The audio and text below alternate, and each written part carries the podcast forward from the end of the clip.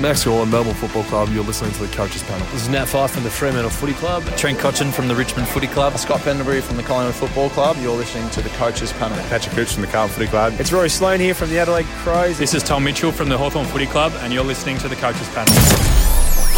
Hey friends, you got MJ from the Coaches Panel. I hope you're well. Welcome back to another episode of the 50 Most Relevant, where we work our way through who I think are the most relevant players to talk about in fantasy footy for 2022. So regardless of the salary cap format you play, there's something here for you. We love having different guests from across the fantasy footy community. He's a regular in the preseason, one you wanted, really want to get into their content that he gives right throughout the preseason. If you play KFC Supercoach, the Phantom is the man to know. Hello, mate. It's good to have you back on the podcast. Pleasure, MJ. Thanks for having me. Always look forward to this time of year. As you know, you've had some amazing guests, as you tweeted last week already, for the top 50, and then you've thrown in me. So good to see. Hopefully I don't let everyone down. No, Phantom, you've never let anyone down. Of course, there's plenty of great stuff coming. If you're on Twitter, it's at the Phantom FC, SC. That make sure you go and check him out. He's brilliant. All the Twitter links have got attached in the description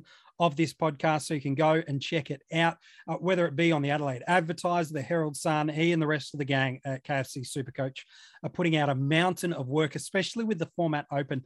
And before we talk any more too about Sam Walsh, who is who we are discussing this episode of the 50 Most Relevant, just a little tip for you.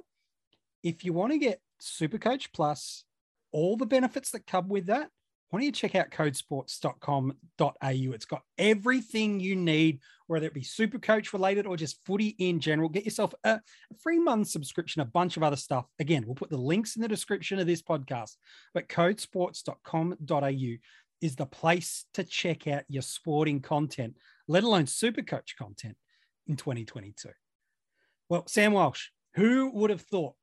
A phenomenal start to his career, just 21 years of age, and has not made a misstep in his three seasons at the Carlton Footy Club.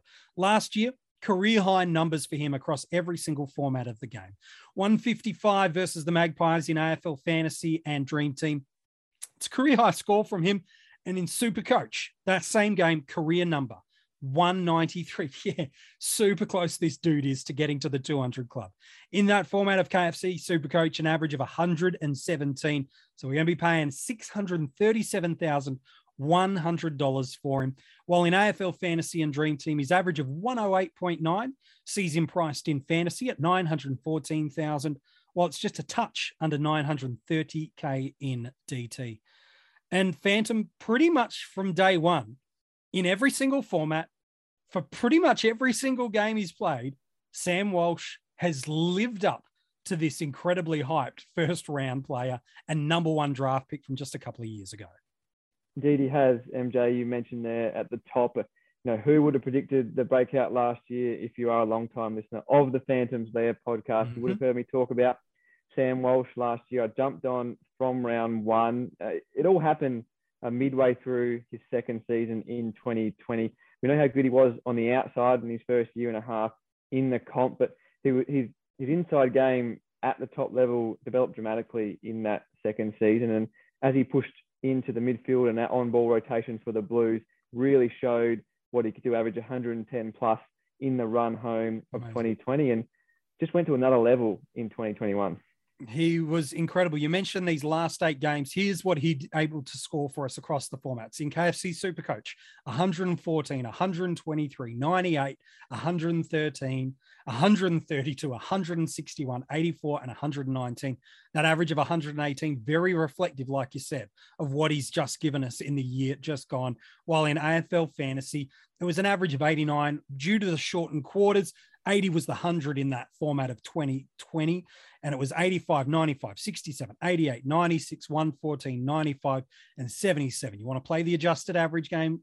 Fine. That's a 111. So right around what he did. And last year, you're right, in 2021, he lived out that back end of 2020 brilliantly. Ranked 6th in the league for handballs per game, 9th for total disposals, 10th for uncontested possessions. That speaks to work rate.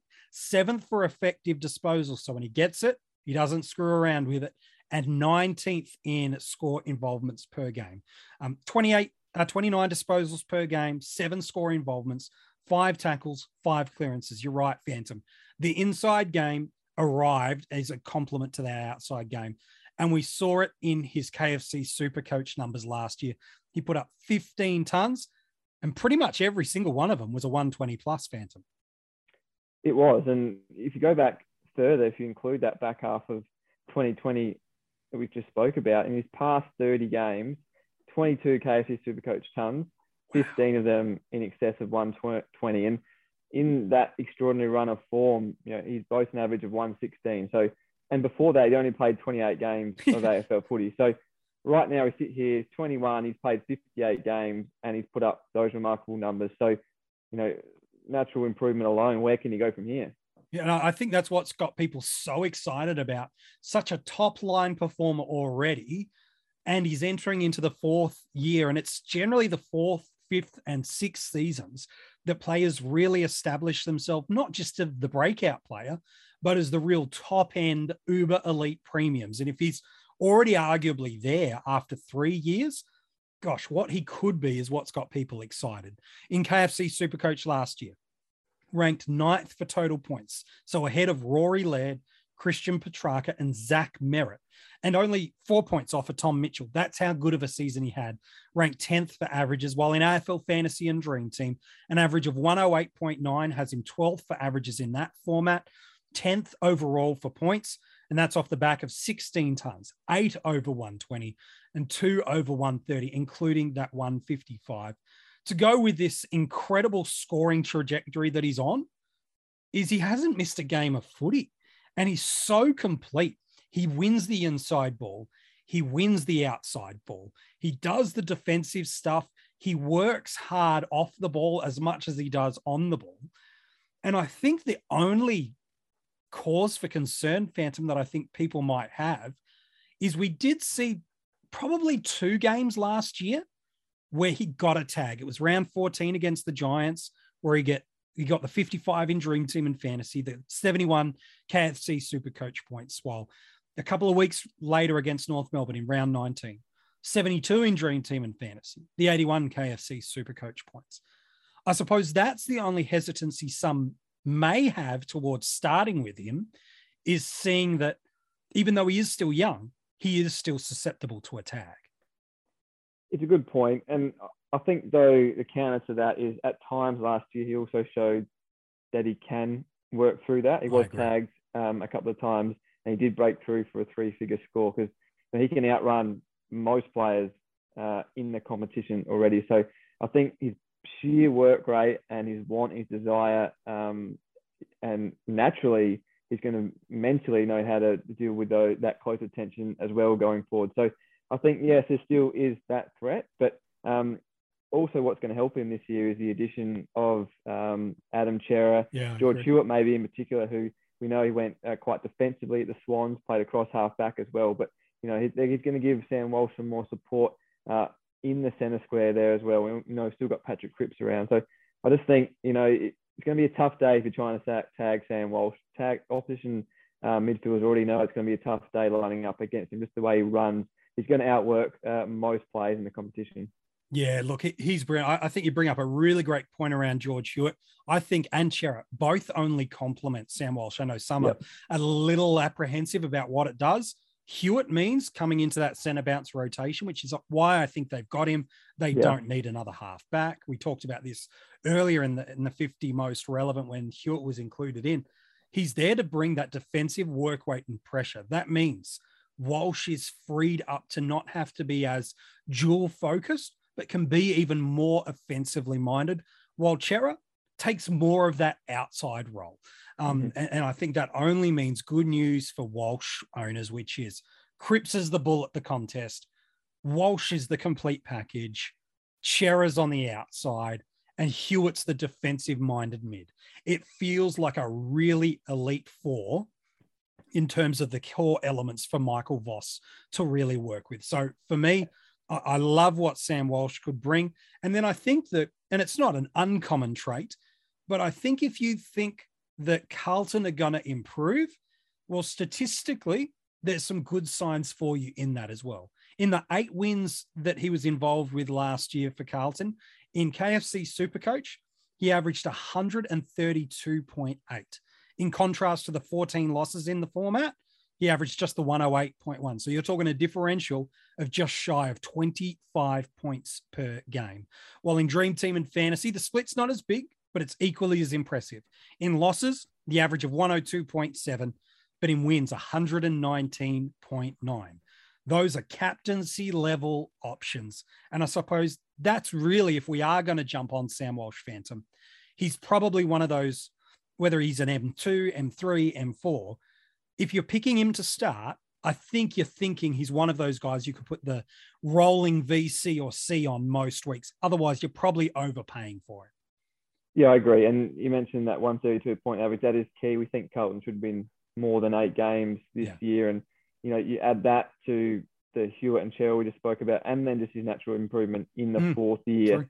You're right. It all comes down to who else you're going to pick. 637K, how many 600K midfielders can you start in Supercoach? That is the big question. Are you going to pick him ahead of a Jack Steele? Are you going to pick him ahead of a Clayton Oliver? That could be the big question. But, you know, some of those guys we might have seen the level they're at. Yes, I think with Walsh, there's still unknown in a good way about where he can get to with Carlton developing as a better side. Yeah, look, I think you're bang on the point there. Is he has to be in consideration for everybody. He is going to be, and has been already for the better part of his 3 years in the AFL, he's going to be a part of the conversation every single year. He's a premium midfielder. I believe he's going to be a top 10 guy across the formats, not just again this year, but for the better part of the next decade. He's there and thereabouts always. There's no fault in his game. He is a brilliant footballer.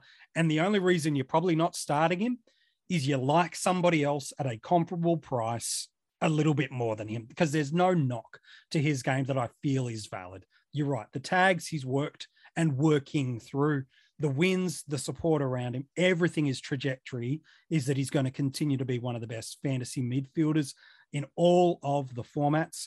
And on draft day, it's going to be interesting to see where he goes. And I'm keen on your take in a minute, Phantom, to see what people structurally do.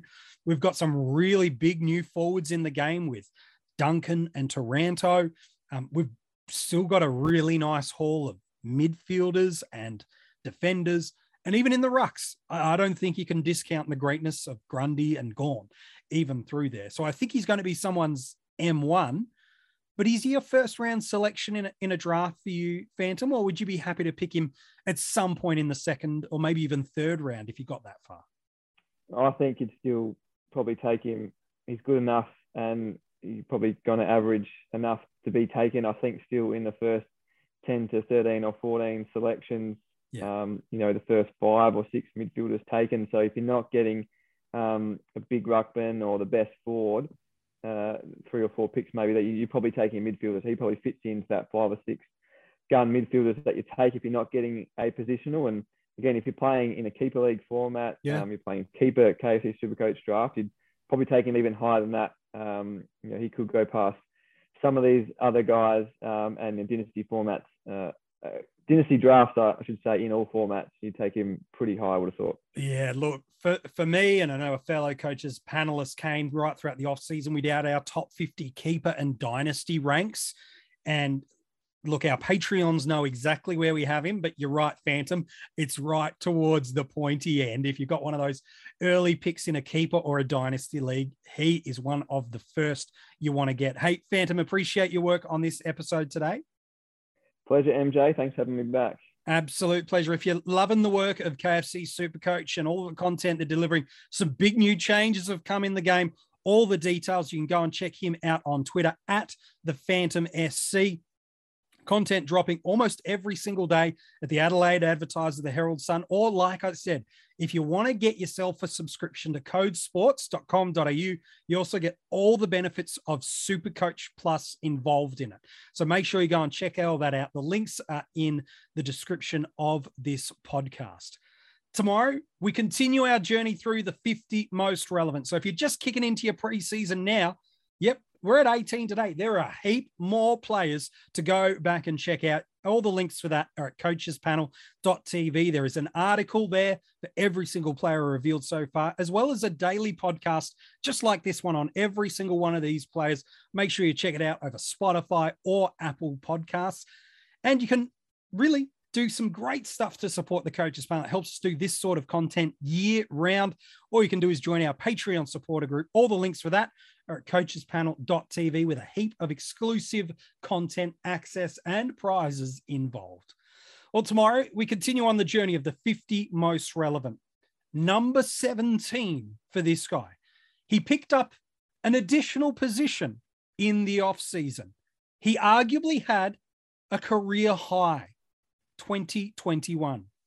But you know, when I look at the ownership percentages and then I look at what he's done, man, why is everybody off this guy who's one of the most reliable players across every single format of the game? Who is he? You'll find out tomorrow on the 50 most relevant. Give it all, now give it true, give it up, give it